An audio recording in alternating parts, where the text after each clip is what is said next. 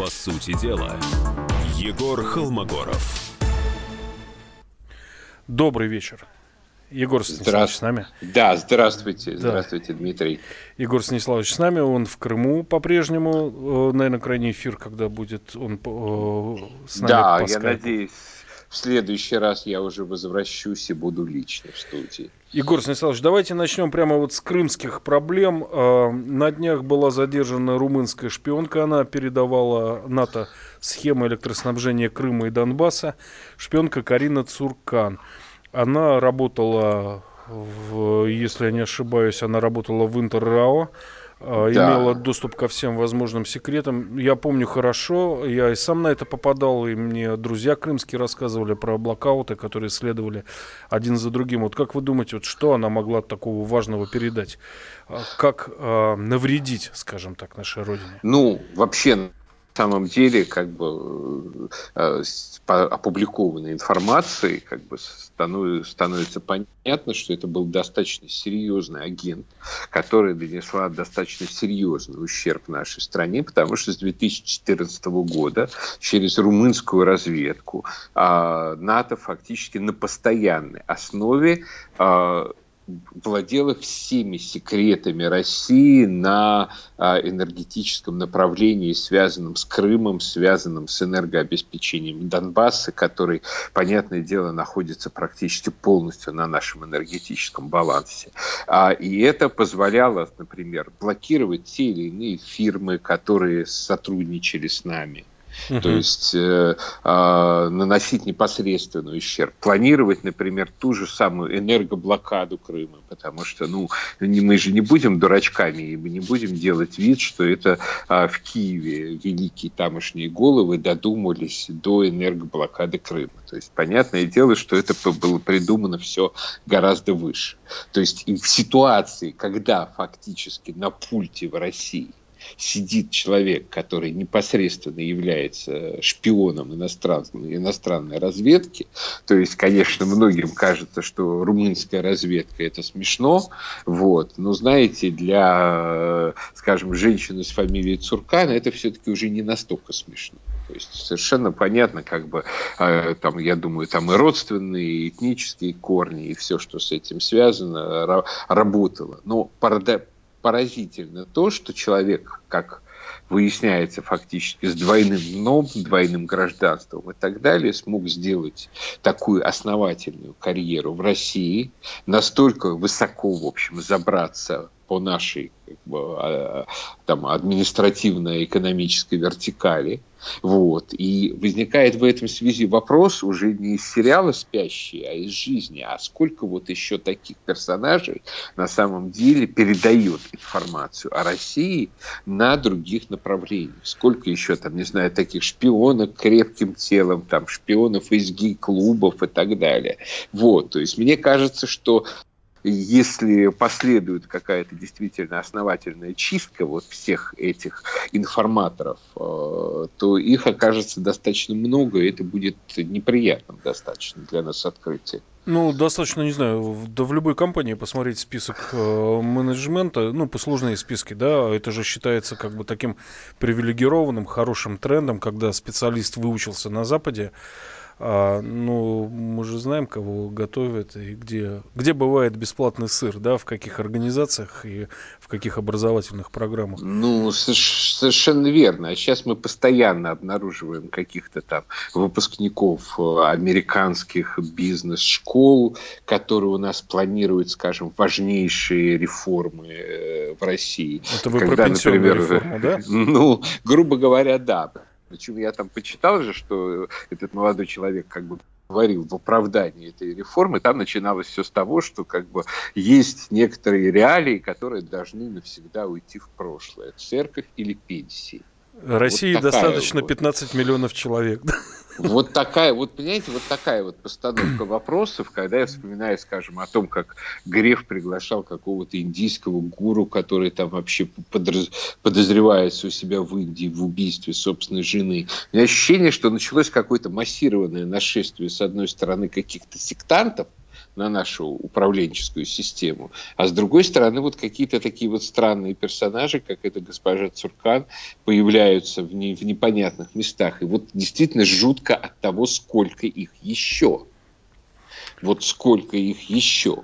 И насколько, скажем, ну, в ситуации там абсолютно абсолютно жесткой там властной вертикали, когда там, если что, действительно придут и достаточно быстро закроют, они подчиняются, но вот стоит этой вертикали вот ну хоть на секунду ослабить схватку, то что они вообще в этой ситуации устроят, мне страшно подумать. Ну, можно вспомнить утешительные в данном контексте слова Жеглова о том, что уровень преступности в стране определяется умением милиции преступников обезвреживать. Ну, в данном случае, я думаю, сработали правильно, и слава богу. А, переходим к следующему сообщению, да, э, следующей новости. Я, Егор Станиславович, сегодня 46 минут своей жизни потратил на беседу украинского журналиста Гордона с писательницей. И, Господи, как, бедный Дмитрий.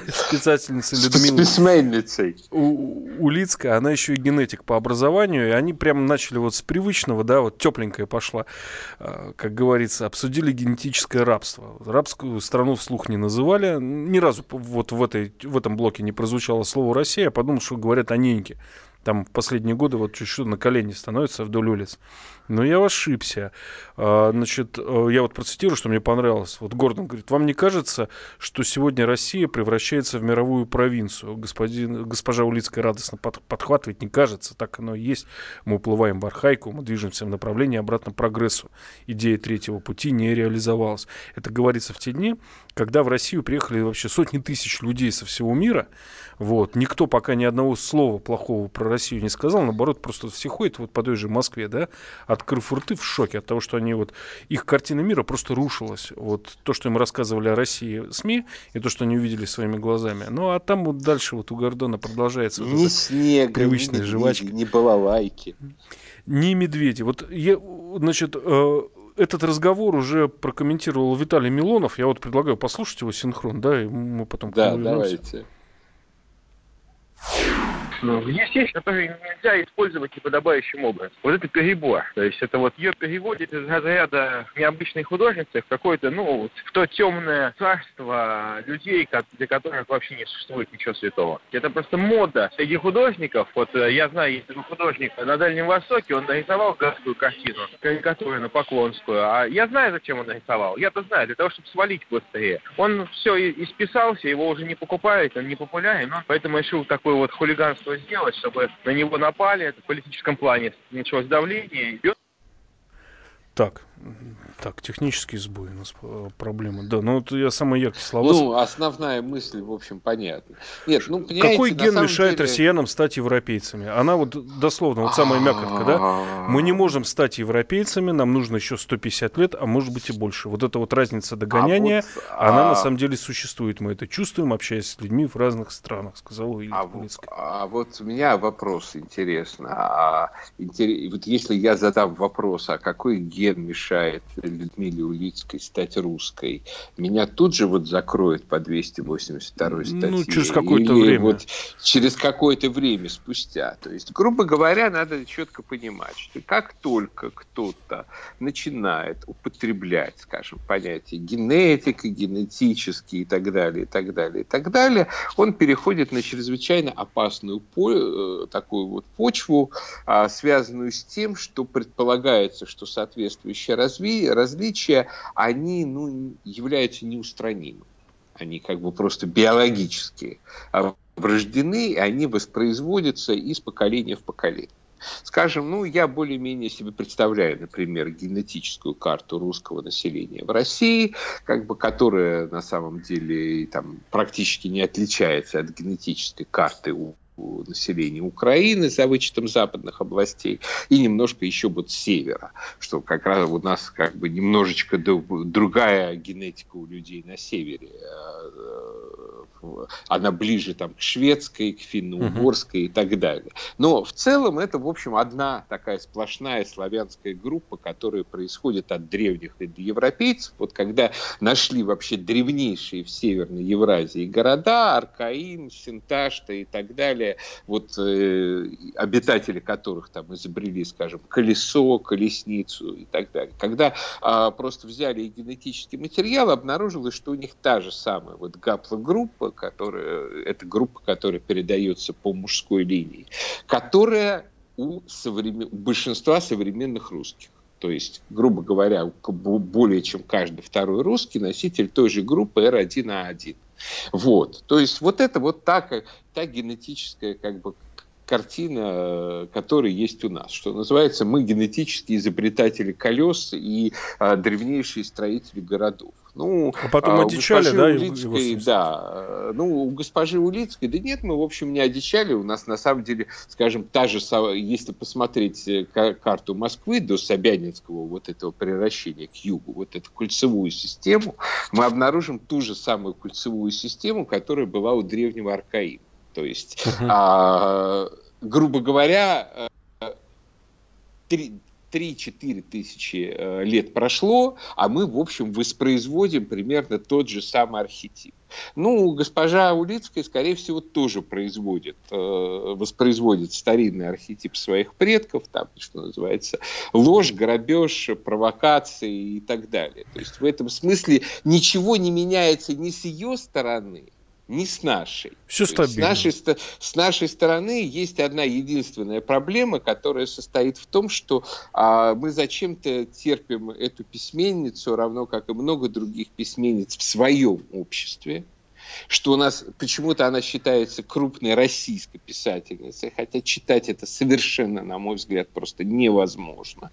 Что мы позволяем ей выступать здесь в качестве морального авторитета, и при, при том, что, скажем, э, грубо говоря, если она хочет делиться по генетическому признаку, то та, там, куда ей следует отправиться по генетическому признаку, я думаю, что она, как писатель, мало кого заинтересует, потому что там есть писатели Мы вернемся, к, более... вернемся к обсуждению писательниц в следующем блоке. Оставайтесь с нами. По сути дела, Егор Холмогоров. Проблемы, которые вас волнуют. Авторы, которым вы доверяете. По сути дела, на радио «Комсомольская правда». Николай Стариков. По вторникам с 7 вечера по московскому времени.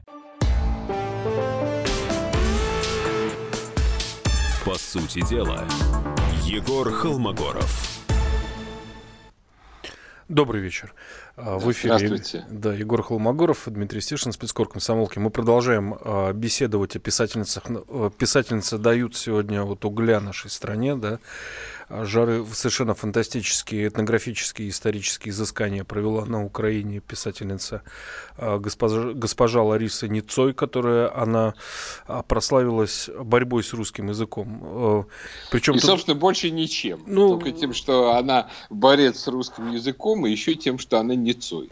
Не, вот. сегодня она есть... сделала историческое открытие это такой поток сознания, попробуйте его воспринять, но у меня получилось с третьего раза. Значит, я цитирую, Петр Первый, когда поехал, смотрит, все знают, что такое Русь, что такое русинский язык, приезжает в Россию и говорит, ну что, Московское царство, никакое мы теперь не Московское царство, нас никто не знает.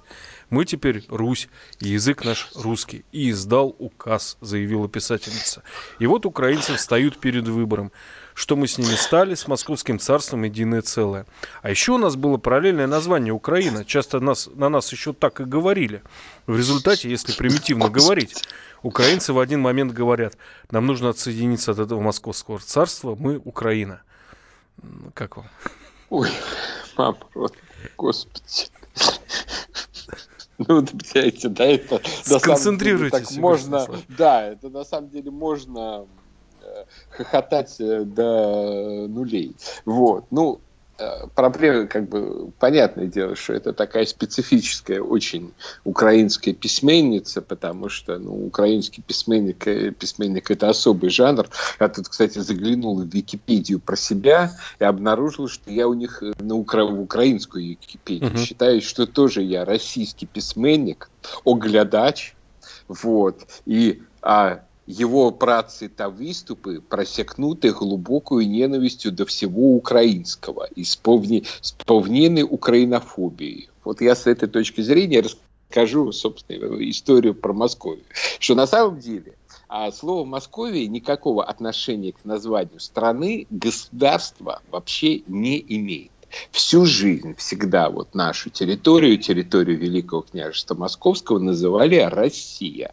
То есть угу. можно просто посмотреть вот там на источники. Например, были такие итальянцы в 15 веке, а, Барбара и Конторини которые угу. ездили в Россию. У них там в тексте написано «До Москвы, города в России». Вот.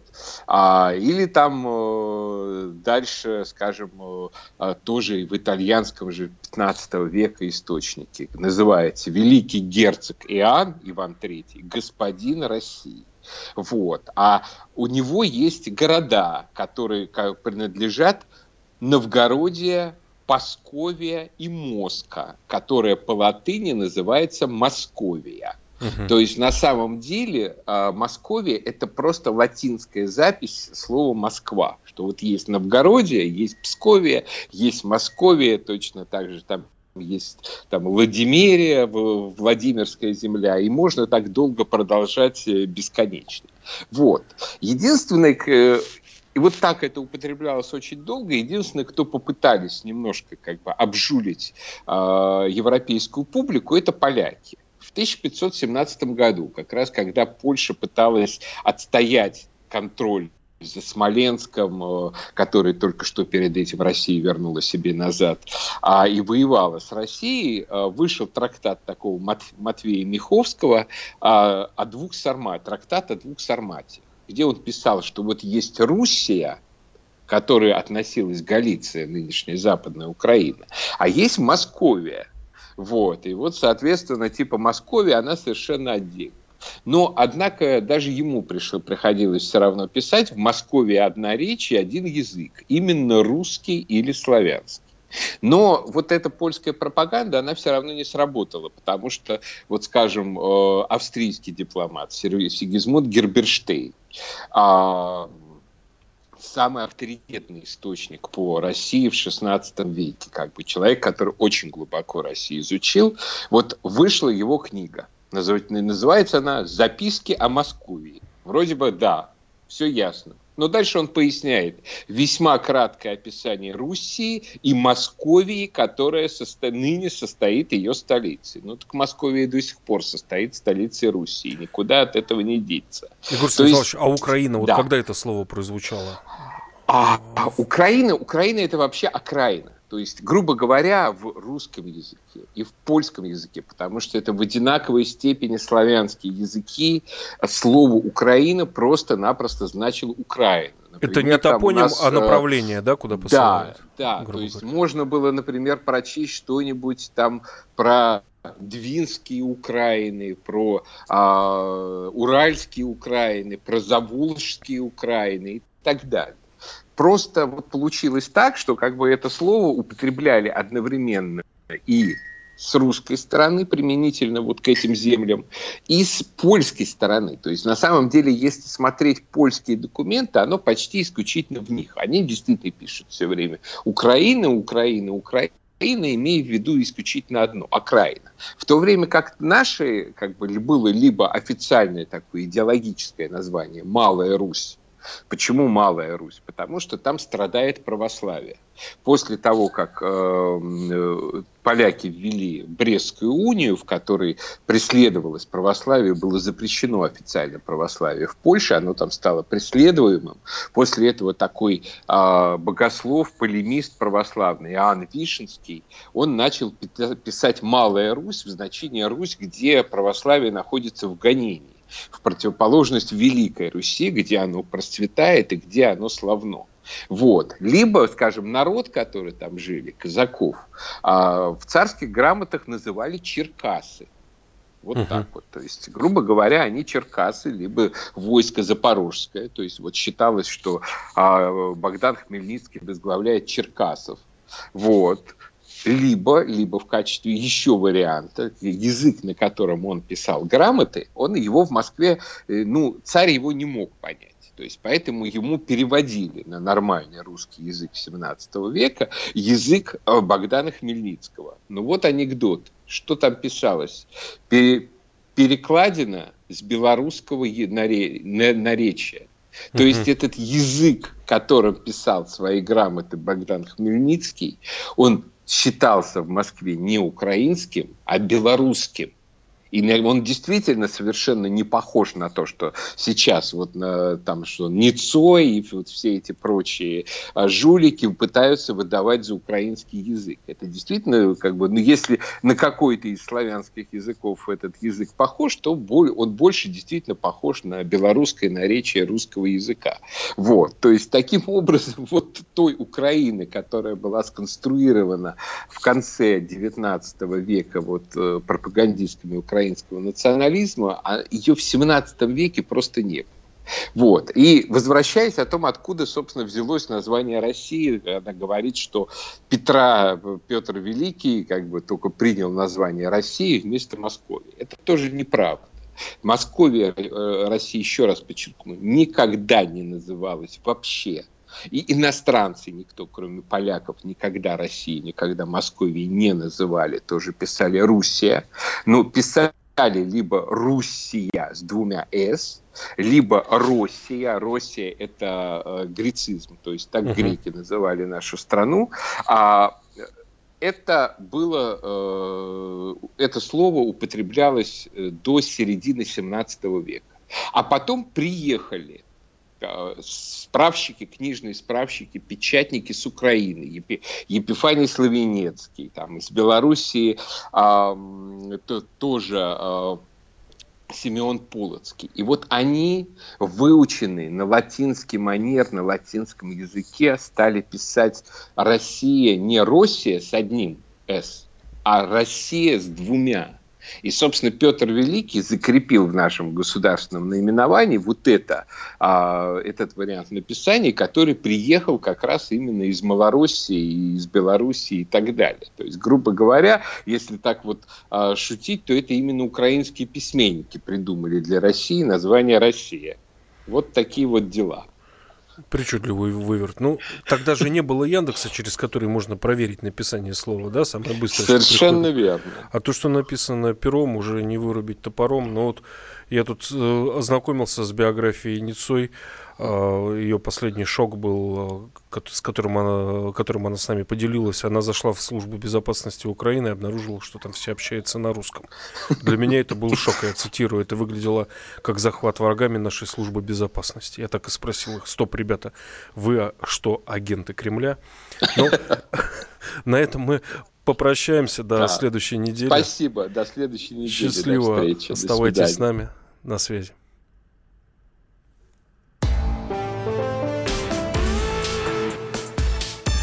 Сути дела, Егор Холмогоров. Главное аналитическое шоу страны. Михаил Зинович Юрьев, Михаил Владимирович Леонтьев, Илья Савельев. Это главтема. Они знают, как надо. Мы несем свою миссию выработать мысль о том, как должно быть. Программа «Главтема» на радио «Комсомольская правда». Слушайте в прямом эфире каждый четверг с 20.00 по московскому времени.